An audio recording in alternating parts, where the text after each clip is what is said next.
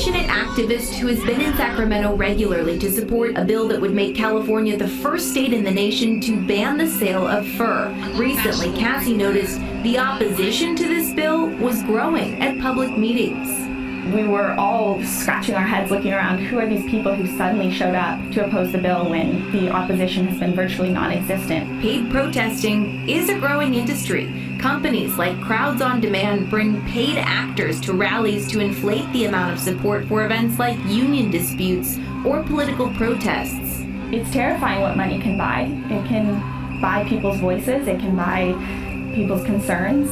We need these real grassroots supporters to show up to get active and to speak out. There are thousands and thousands of enthusiastic actors who really love the work and they want to make money, but they want to make money doing what it is that they love. You know, they work for Crowds on Demand, they participate in flash mobs, they sit in on speeches, they'll do protests, and it's a really fun job. They like it, and because they like it, that's why it's so effective in getting the client's message out there. Welcome to the New Models Podcast. On this episode, we speak to Jack Ritger and Clack Auden of Shifting Uncertain Situations, or SUS for short. Together with the New Models Discord community, SUS authored AstroTurfs of Offense, a made to be shared document that offers discussion, diagrams, and an extensive glossary of terms describing the discrete and disruptive tactics of astroturfing and related phenomenon. It's an information rich text that has great utility for those engaged in activism today. It provides an antidote to the hypocognition, or lack of language, that exists for such dark practices. You can find the text at newmodels.io, and this podcast serves as a companion piece, providing context, background, and deeper exploration of some of the concepts AstroTurfs of Offense covers. We encourage you to distribute the text and share this podcast with others. I'm Little Internet, joined by co hosts Carly Busta and Daniel Keller. Our guests are Jack and Clack from SUS. Let's get into it. New Model Special Report. So today we are joined by the Agency of Shifting Uncertain Situations, represented by Jack Ritger and Clack Auden. They're calling in from the US, and today we are going to speak about astroturfing. When did the word astroturfing first enter your respective vocabularies? First time I became aware of the term was uh, during the uh, Occupy movement and seeing how the Tea Party was springing up and copying a lot of the same tactics. And people started using the word astroturfing. And there would be these uh, Tea Party rallies where everyone would congregate in a field, you know, people in pickup trucks, and it looked a lot like a tailgating, like football event. But then people had all these like political signs, and it became clear that there was a kind of operationalization of other cultural objects. Like people were were kind of manipulating reality or how people were congregating for like a political means. I love that that even though it's just the parking lot of the football stadium for these meetings there is still this sense of sport. A- astroturfing is of course, related to sports. yeah. Directly, yes. Well, I want to hear the origin of the term, but Clack, what, what about you? When did astroturfing first show up on your radar? It's interesting. I can't really pin a date or a moment where it started to show up on my radar. I feel like I kind of came to the term uh, retrospectively, actually mostly through the Levine, which is really some of the jumping off point for the discussion that we've had David around Levine. the term. But I guess sort of what came to my mind was quite literal the actual astroturf in opposition to the grassroots. But probably it was around 2015, 2016, in the run up to the uh, US elections. Can we do a little etymology of the term astroturfing? I want to get into some of the history of the concept that's behind it, but just the actual word astroturfing. Do you guys know where it came from, um, what the and what astroturf itself actually is, and like a, uh, when that term first came to be? Sure. I mean, I haven't actually taken the time or had the interest in doing that with this term. For some historical perspective, though, you can look to the claque in France and I think the 14th and 15th century, which were paid audiencers who would laugh or cry, sob, cheer, make various noises. Uh, and actually, there's a whole repertoire of performative actions that audiences would perform during this period in France. So I think that some of the like not etymological origins of the word come from there, but some of the inactive origins come from that place. The clack is it was basically like the laugh track of a sitcom, but mm, IRL when everyone uh, just watched theater, right?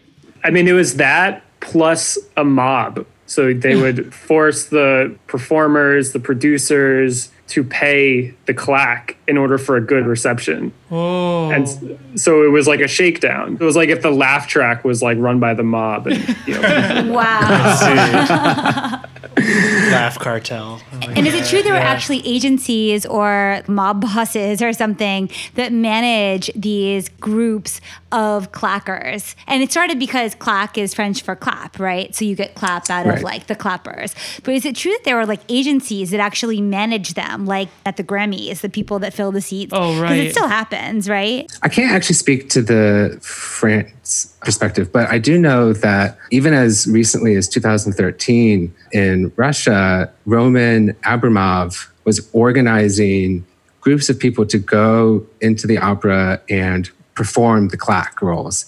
Uh, and actually, the, the perspective there was that Abramov had a strong identification with opera and its historical importance and how it was connected to a working class sensibility. And after the fall, it became for the elite. And so it wasn't that he was bringing in people necessarily even to extort the performers, but to bring back a subset of people that this art form was intended for that had been excluded and to reintroduce their sensibilities into that activity. Like it's part of the set design almost, like for his pleasure. Well, maybe it was a mi- it's a missing dynamic that right. actually was part of of the legacy that had been forgotten. Right. Well, yeah, because I mean, basically, like the introduction of gas lamps into the opera introduced the ability to dim the lights and that that light dimming also had this silencing effect on the bodies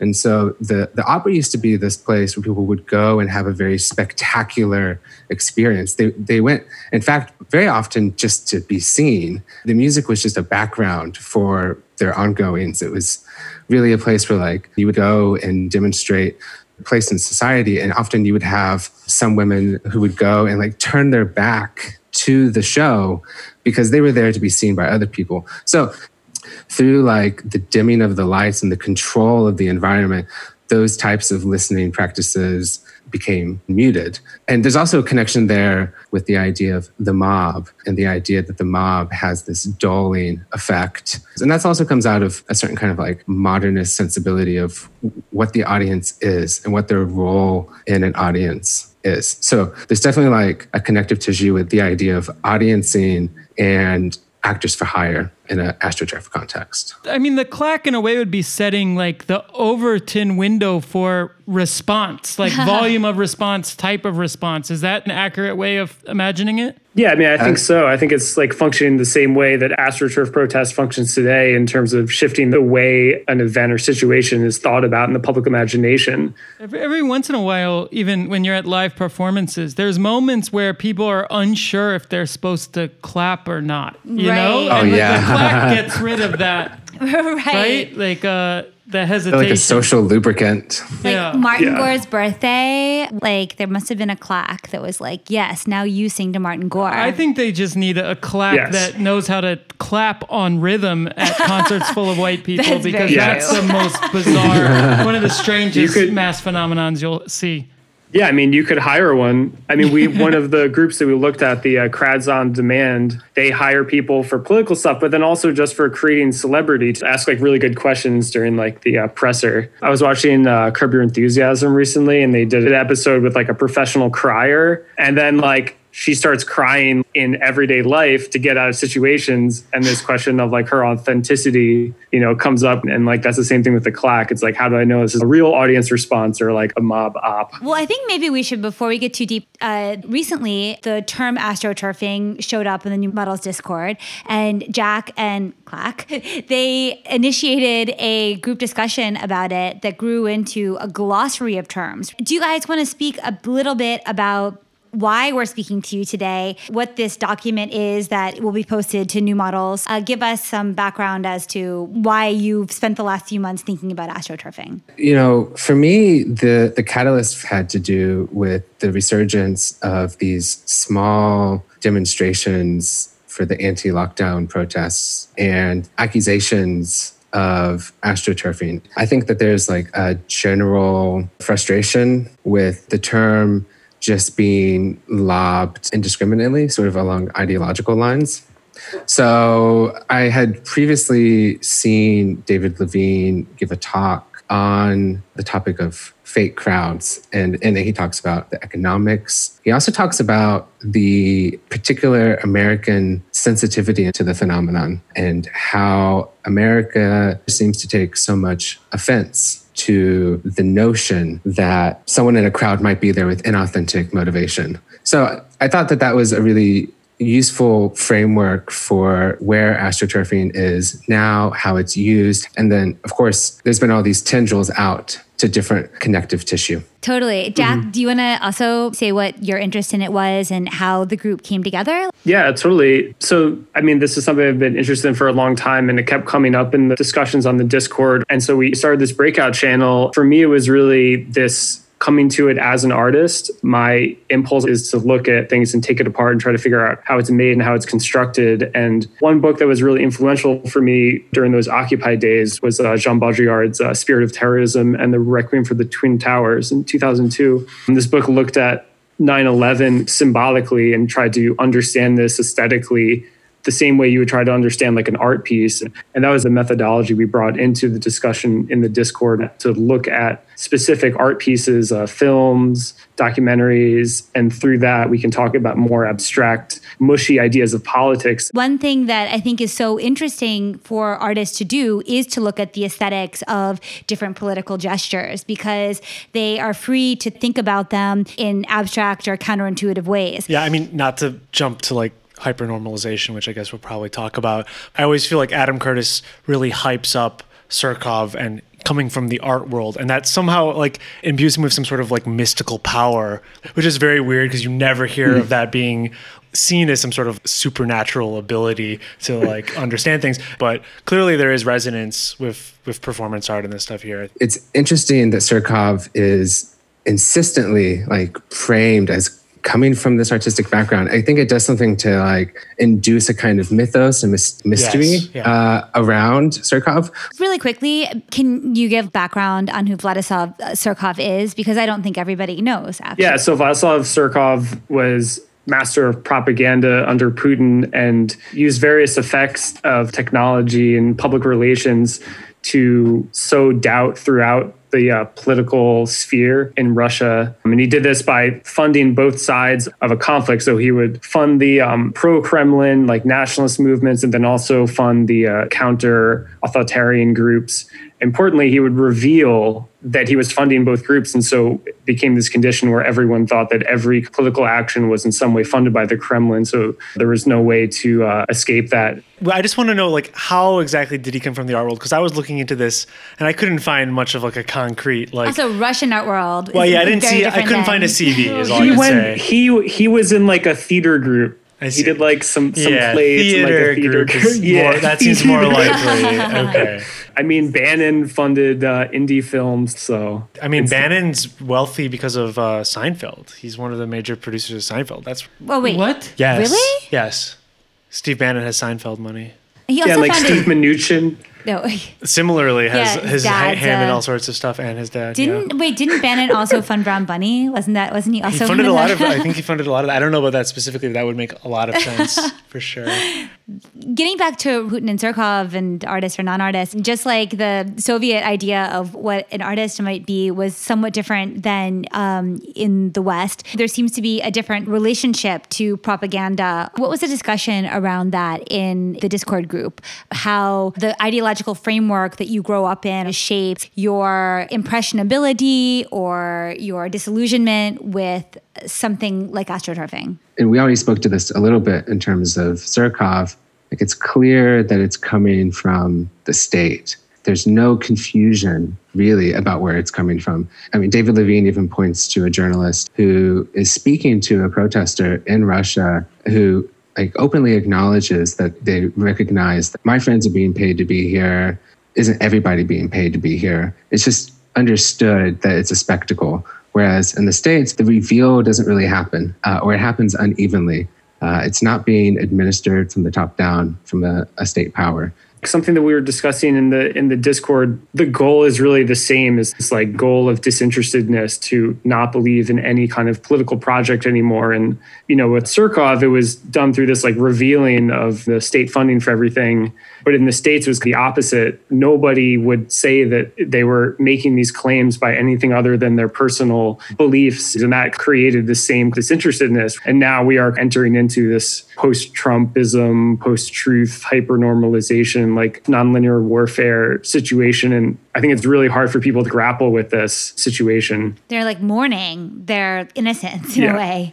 I just wonder though, I mean, this connection to theater and that when we were speaking earlier about the idea of clack and the idea of Abramov, Abramov, Abram, how do you say it? Uh, Roman Abramov, Russian politician, oligarch, also was involved in orchestrating theater happenings okay. in the audience. Well, so there, there's this, you know, we know that politics is a theater. Like there's been a million uh, senior theses written on TV presidents. And oh my God, we were watching the Latrobe, Pennsylvania intro last night with Trump. Oh, I mean, like, God. Talk about like a horror show of a theater. Shit. He drove the Air Force One in front of the stage. I mean, behind the stage, the plane pulls up while Eye of the Tiger is playing. and the, the, like the steps are like rolled yeah, over the door opens. I, it was it was surreal. And then of course he's I mean uh, what we can't even get into. yeah, it's it's really insane. But one could also argue that Obama was it was also about a theater, a theater of like respectability, a theater of the neoliberal dream having been true. I mean that was also a performance.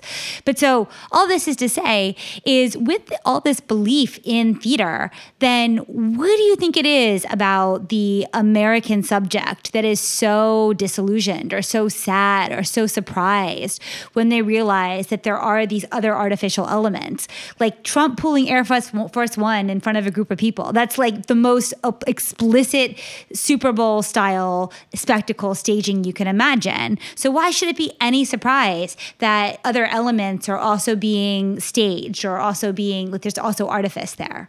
Yeah, the um, the article that we read talking about whether or not Surkov is a negative artist points to Boris Groys' idea of the self-designed individual, which is a, a term that we we point to in the glossary. And the self-designed individual comes out of the postmodern condition. What we look for is we look for the cracks in the, the system in order to satisfy a certain kind of cynicism that we have. We see the things are not working.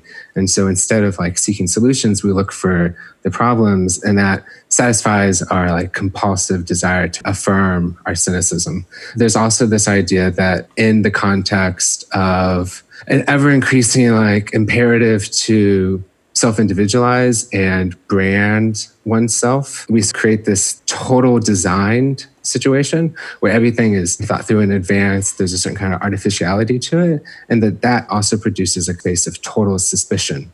So I think that there are these aspects of cynicism and suspicion that are particularly endemic in the American context, which play into this fear that we have about the authenticity of the crowd, but also make us ready to seek out where we can identify that, even if it's not a true identification. I can pull one of the quotes from this article. So, for Groys, as we no longer believe in the purity and sincerity of the modernist white cube, we seek the cracks to satisfy our cynicism. Only when we feel we have seen beneath the surface and glimpsed the ugly truth is our faith restored. I think the other thing, though, is that there's a, a part of this scenario that will drive one to pure cynicism because nothing can be trusted.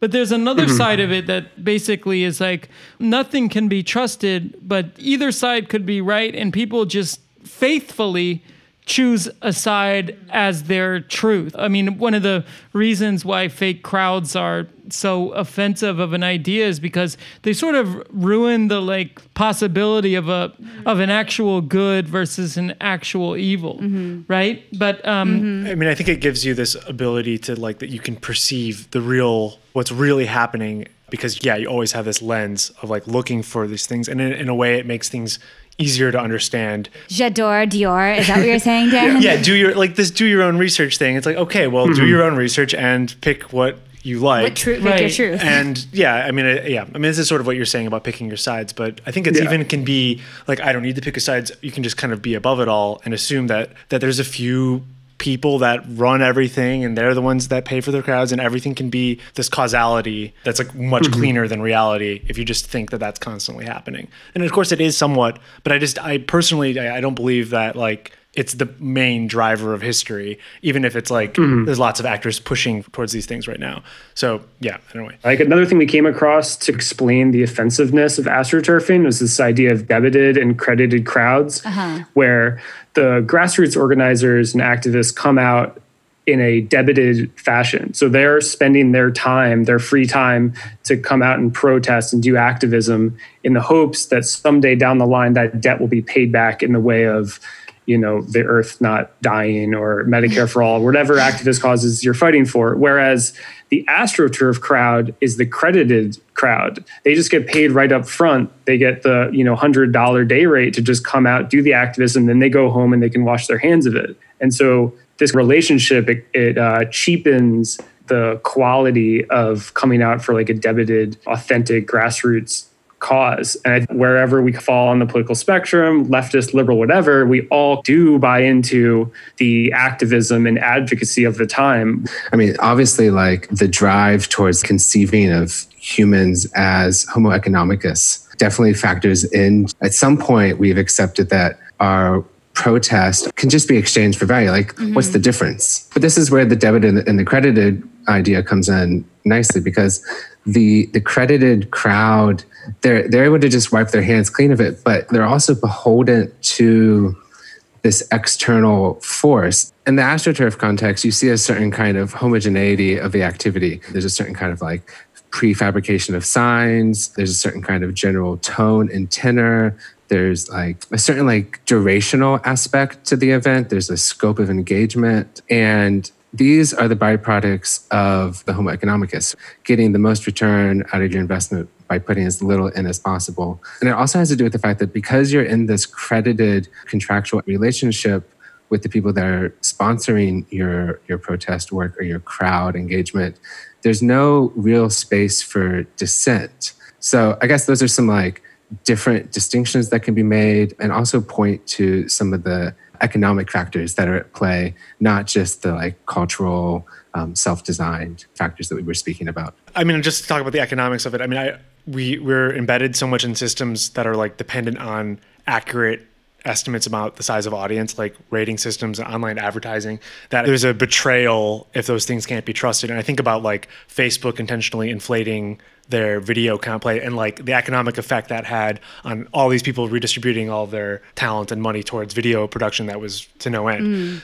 Mm. So I think like that there's something there that like though we don't trust anything, we do trust a crowd and like that is something that's like a mm-hmm. deep violation for that reason. maybe one just note credited crowds aren't always just paid in cash, right? Like a credited crowd could be also a, a post tester, as you call it in the glossary, I believe. Someone who's really there just to get like dramatic Instagram selfies.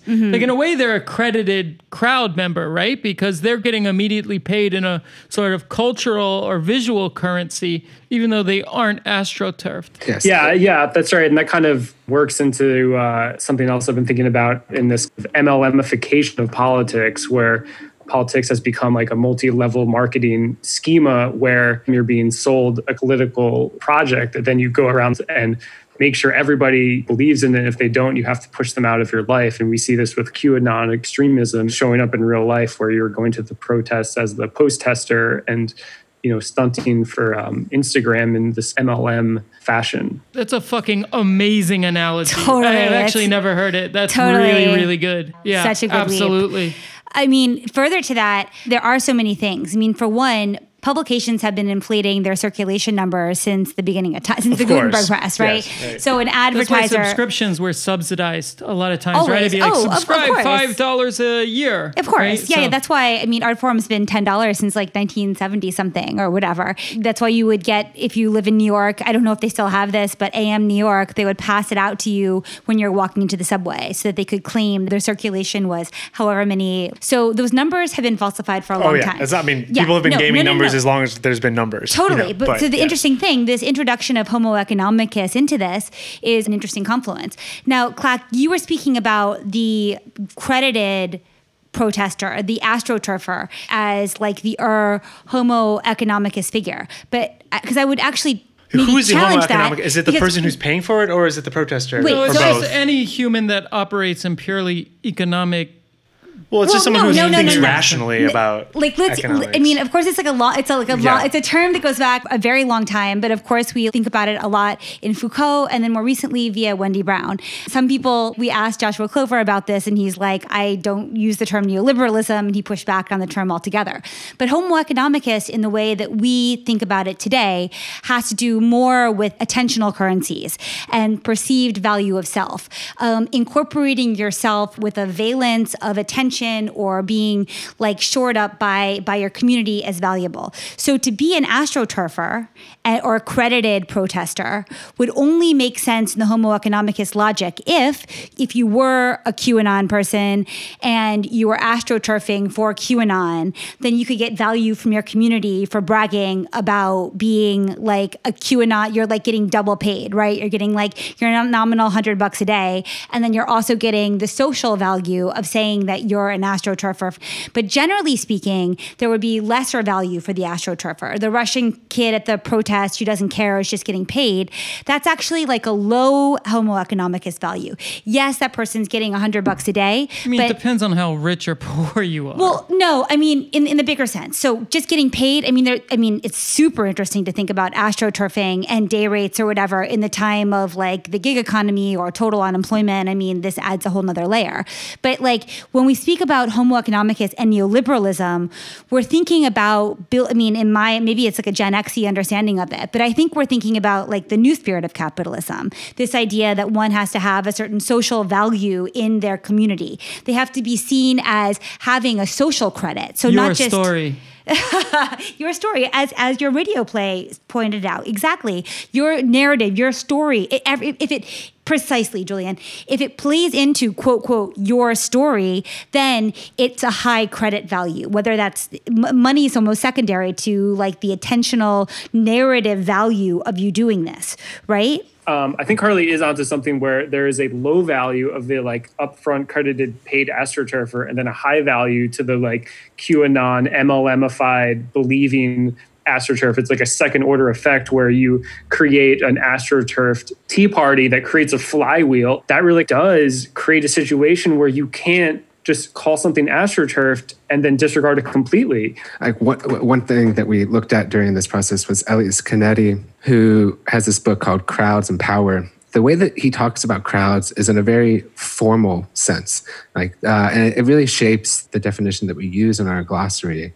It's this very poetic, like crowds always want to grow. The crowd is a desiring machine. It is temporal and must discharge and disband. It is ultimately entropic, uh, et cetera, et cetera.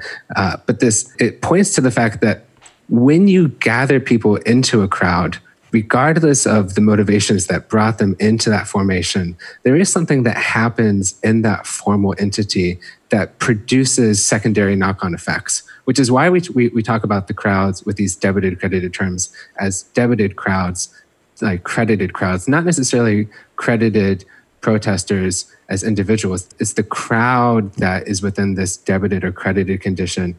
But then you have on these second knock on effects, like Carly's talking about in the cultural sense, and like Jack just spoke to, where in the process of coming together, there are people who have their own individual motivations, who are trying to organize additional activity, where you have people who have come together uh, based around this contract, and it produces knock on effects that move outside of the AstroTurf regime. I, I think Yeah, when, totally. what I, I I would always frame this as like the reason you astroturf is to kind of engineer an environment that facilitates like the tipping point for preference falsification to mm-hmm. occur. Mm-hmm. Right? It's like once you get to a certain perceived consensus of belief or you see a certain number of people sharing the same ideas, like you are going to more likely say that you agree with those ideas or pretend to or pretend until it's real than if you didn't see a sort of mass consensus developing around it, right? So, yeah, you can't separate the astroturf from the greater political movement because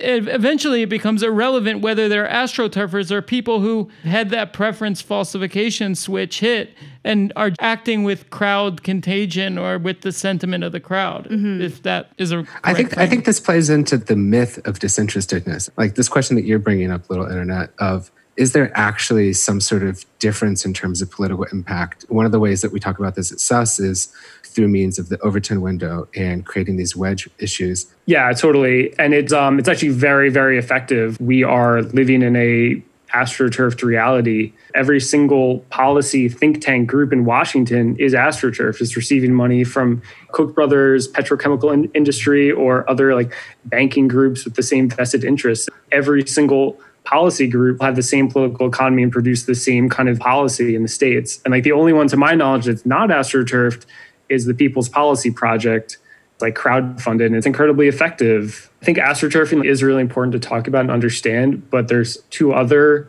forms of corporate control that are on the list that I think are equally important that were uh, helpful for me in understanding my past experiences in activism and where things went awry. So the other two terms are bear hugging and uh, self-regulation. And bear hugging is the idea that if you are a group that's in power, a corporate group, and someone inside your organization is trying to like bring accountability for something instead of pushing them away and imposing them you bear hug them and you smother them in funding and resources so that it's really hard for them to say that you're trying to shut them down. And my own experience at the college where i was a student post grad working with other alumni there was charges of racism sexism in the uh, hiring process of tenured professors.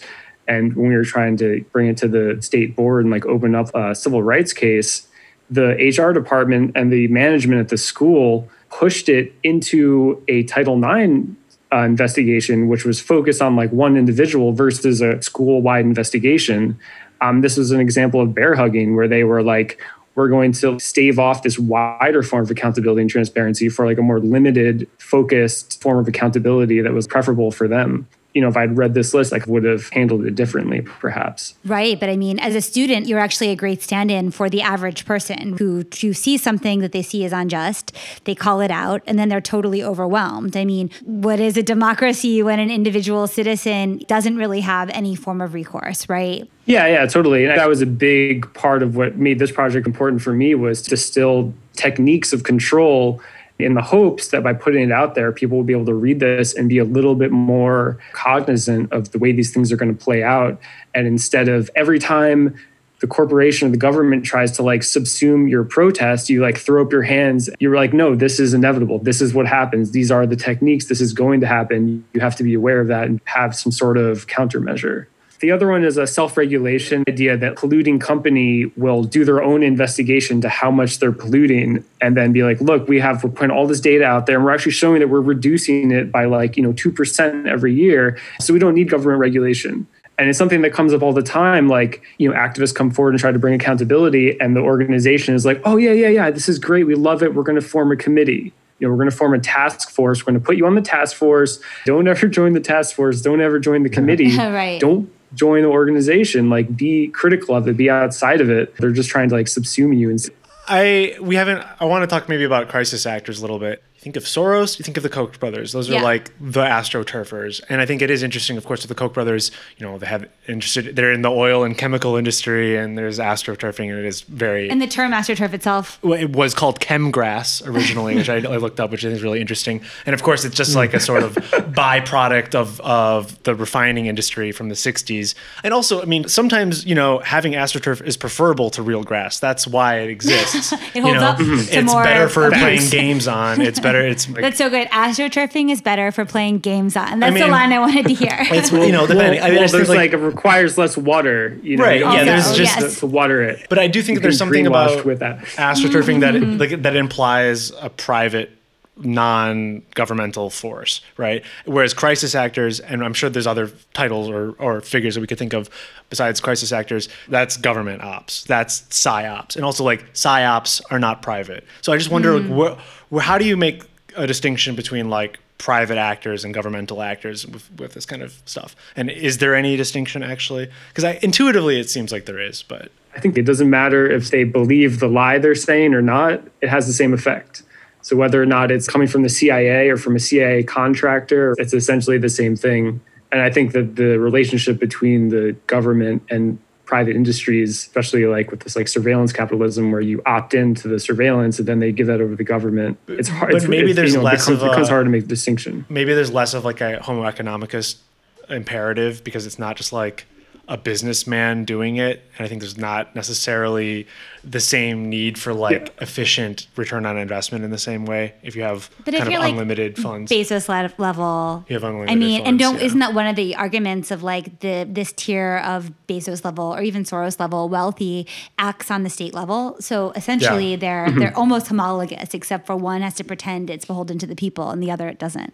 i feel like yes sure but there's more like there's Sure, more secret I am money over- cia yeah, has right, more, secret access to like right. secret money and more, yeah. probably more internet. uh, I'm guessing probably also more weird international relations that it's trying to maneuver. right and like the technology to do it like the Yeah. social technology to do it not just like Yeah. money only. Yeah. yeah anyway And the the crisis actor thing is like, has there ever actually been a documented case of the government CIA whatever using crisis actors? the, the I only mean, I haven't looked into too much, but Yeah. like, Well, In- in there, the there, there is years ago. There was like a crisis actor agency that I was thinking about. I was going to do some piece and hire some crisis actors. Blah blah blah.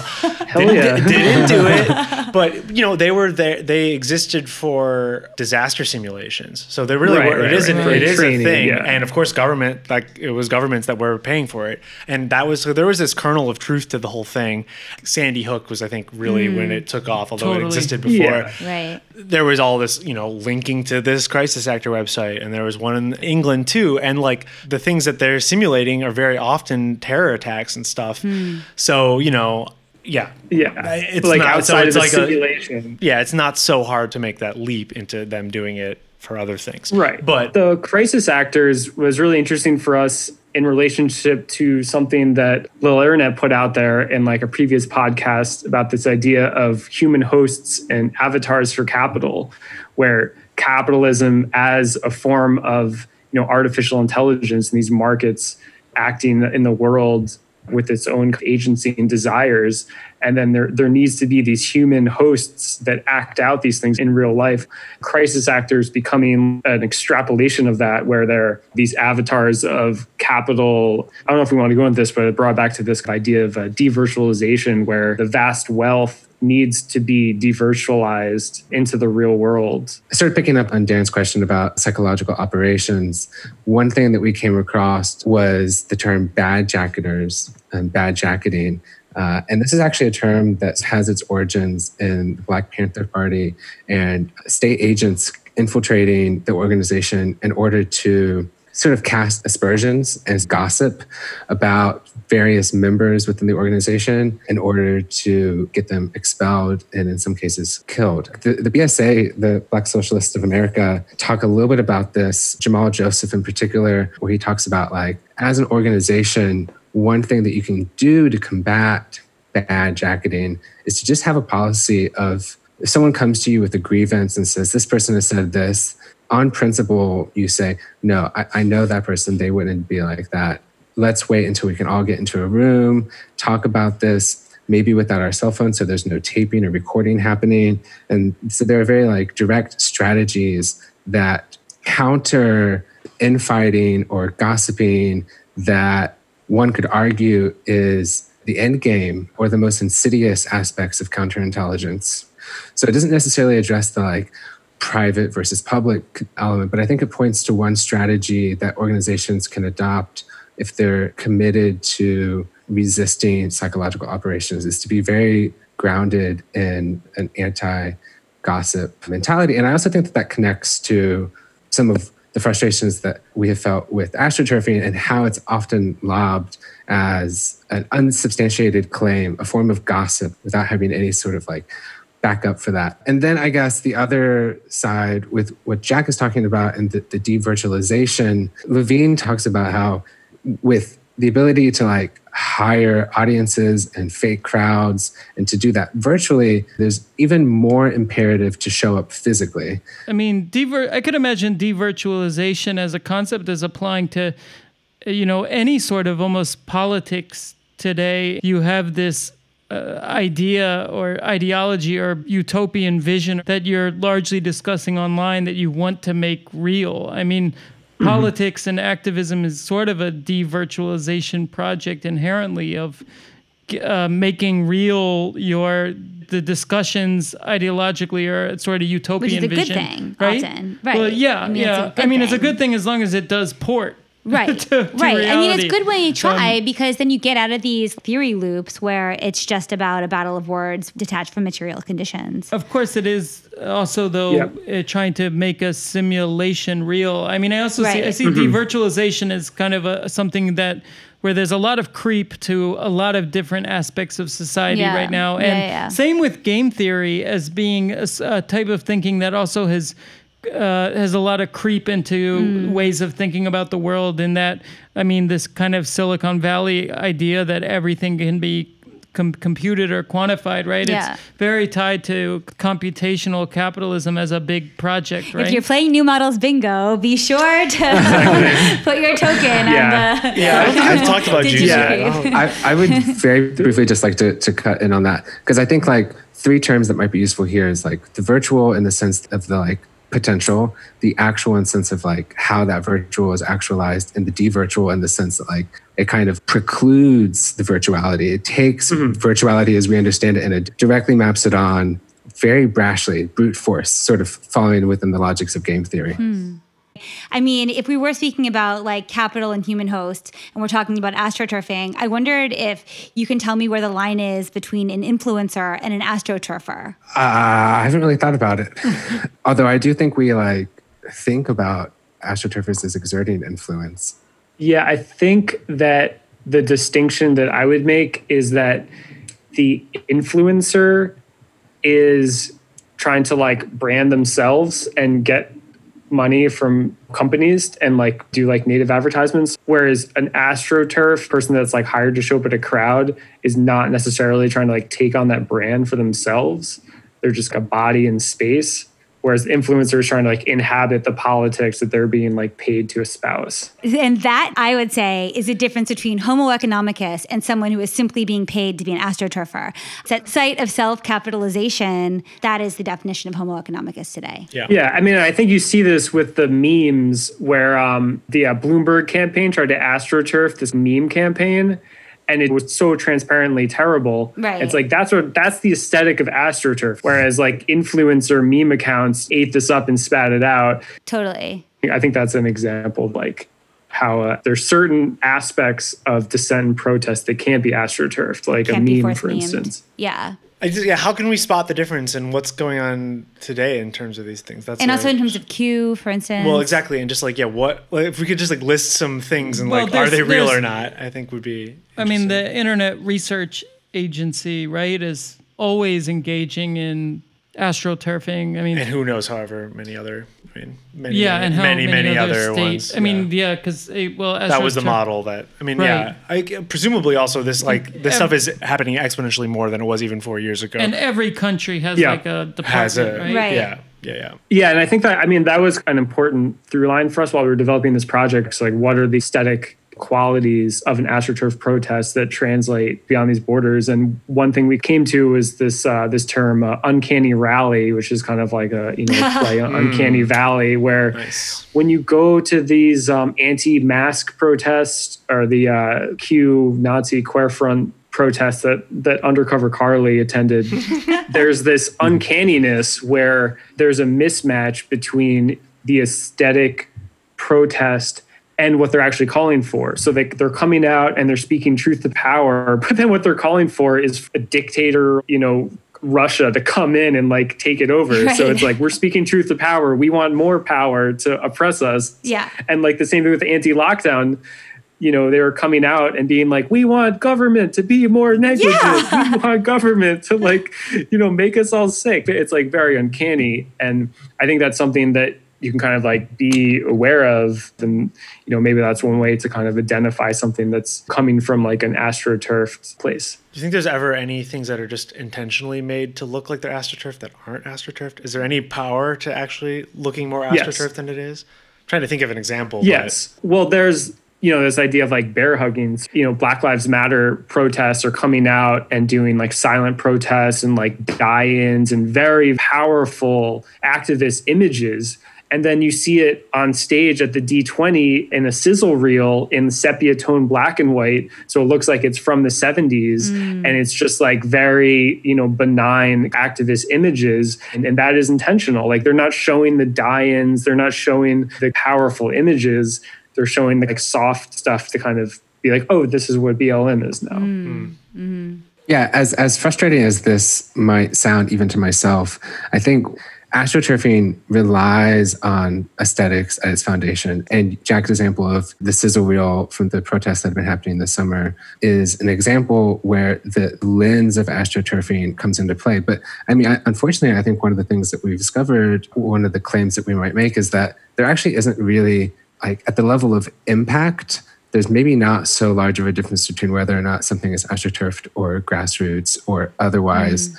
In the crowd formation, different activities like spawn themselves, and that's where the action happens. So, part of the reason why we made a glossary of terms around astroturfing is to give people who use astroturfing as the predominant lens to view these phenomenons and to sort of sort out the veracity of whether or not they should pay attention to them or not, or align with them, is that it gives them a whole range of other terms that they can tap into that allow them other inroads into assessing and analyzing like it's not whether or not it's astroturfed or not but here are all these other things that surround the phenomenon that we identify as astroturfing or that i just think that like astroturfing trying is a strategy, not a tactic. Yeah. But Now with glossary, Yeah. you can actually like analyze what's happening much more. And also, I think it's just a dismissive thing to say something is astroturfed. It's not uh-huh. a way of understanding it better. It's also Right. in the tool set of the public now, right? Like remember like moves like Bloomberg, like there was like this mm-hmm. fake like that just some Bernie activists, I believe, if I remember correctly, made to like discredit Bloomberg. Oh, they right. like paid Yeah. people twenty dollars off Craigslist to like learn the moves like Bloomberg dance to like playing a pun off of like Buttigieg's Panic at the Disco High Hopes dance, but moves like, moves like Bloomberg was even more absurd. But it's like I mean, this is in the toolbox now, not only of state actors but of grassroots Right. Yeah. organizers Exactly, organizing yeah. astroturfs. Yeah. I mean, I, was, I themselves, also have so- to, Yeah, why like, not? I think Brad's Right. recent work is a very exemplary Exactly. of Yeah, this. The, the, pra- the definitely. Yeah. Prager U stuff is like really doing it's meta astroturfing, but it's like really effective. Clearly, Right. People, I Yeah, mean, yeah. too effective maybe. Scary. Do you want to say for a second what that is for posterity's He's just, I mean, yeah. Uh, no, Okay. I don't. Check it out, Brad Troemel, I great can- artist. Dan, I mean, Dan, you astroturfed a uh, a, uh TEDx event. Oh, that is I true. mean, yeah, it was a real one. That's true. Yes, it was officially a TEDx event in Liechtenstein. You're right. I mean, you already see the astroturfing and these tools being totally normalized. What kind of new metrics or sort of public perception around them are going to develop, right? Right, right, yeah. I wonder what percentage of like leftist like campaign money goes towards astroturfing at this point. Anyway, I mean, I mean, the data is still a bit of Yeah. a mystery, I'm guessing, unless you all came across any uh, spicy stats.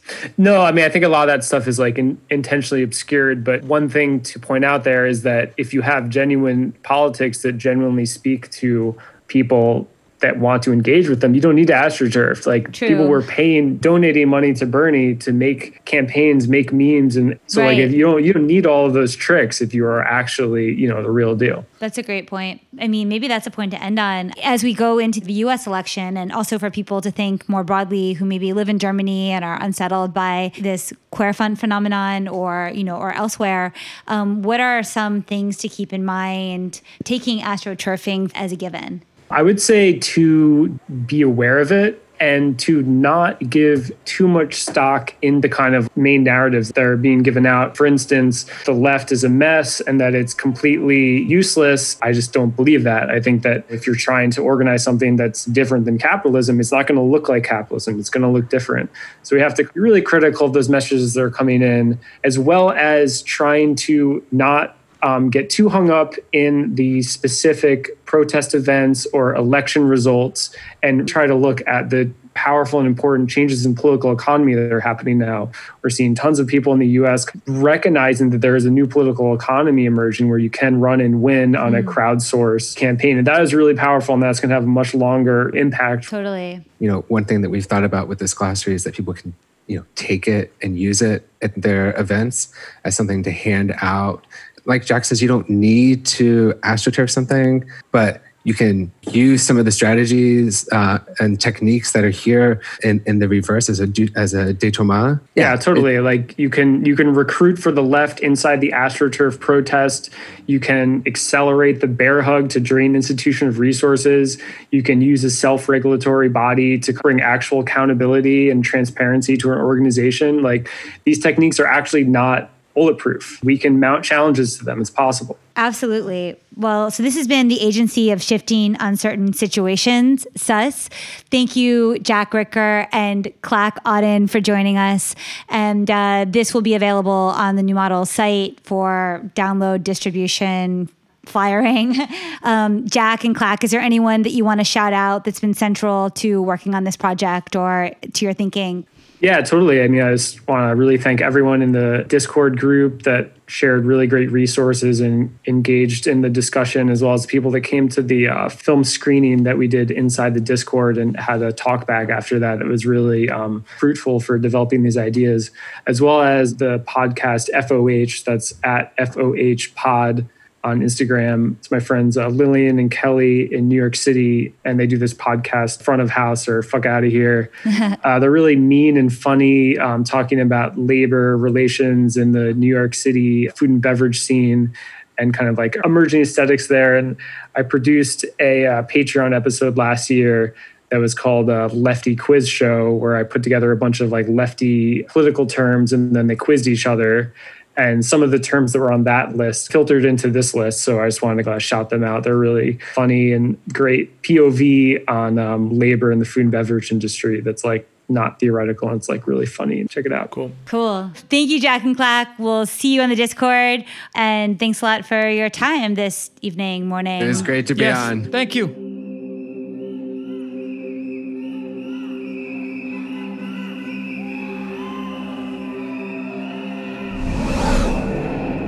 Excerpt of Ray Bradbury's The Crowd. There was the feeling of movement in space. Where the crowd came from, he didn't know.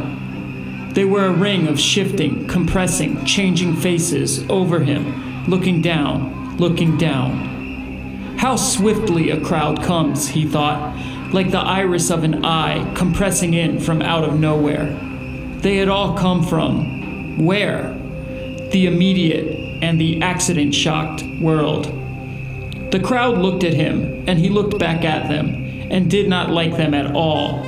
There was a vast wrongness to them. He couldn't put his finger on it. They were far worse than this machine made thing that happened to him now. Through the windows, he saw the crowd looking in, looking in.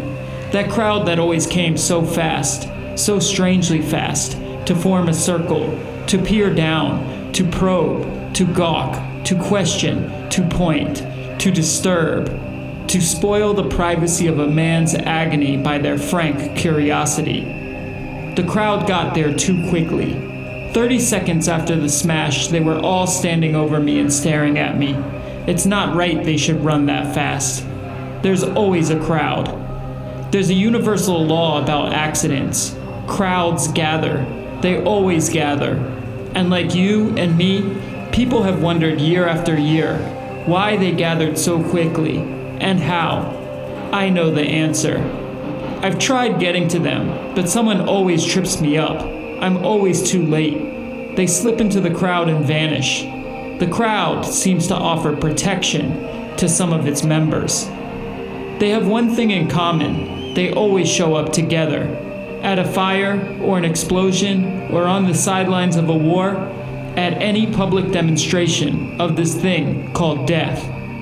It was all a very silly, mad plot, like every accident. They were all around him, these judges and jurors, with the faces he had seen before. Through his pain, he counted their faces. I know what you're here for, he thought. You're here just as you're at all accidents, to make certain the right ones live and the right ones die. And that's the way it's been since time began. When crowds gather, you murder much easier this way. You're the crowd that's always in the way, using up good air that a dying man's lungs are in need of, using up space he should be using to lie in, alone, tramping on people to make sure they die. That's you.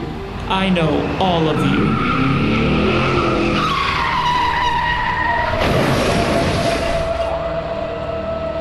I guess I'll be a member of your group now.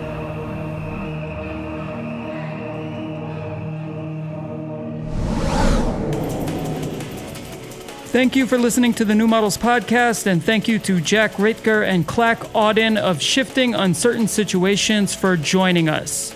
You can find SUS's AstroTurfs of Offense on newmodels.io, including a downloadable PDF version suitable for printing and sharing. AstroTurfs of Offense is an immense testament to what the new models community is capable of, and projects like this one keep our fire burning. There are a few new projects brewing on the Discord, and we will certainly share updates with you soon. We want to give a quick shout out to Path with two H's dot co, and to all the creators and thinkers who are part of the New Models community. If you'd like to join us, please visit patreon.com slash new models. Finally, thank you to everyone who is going to come and ride roller coasters with me on my birthday. COVID 19 smacked down our plans, but we'll organize something else IRL in the near future. This has been a New Models special report. Our main hub is newmodels.io. Our community is joined through patreon.com slash newmodels, and we welcome your emails at desk at newmodels.io. See you next episode.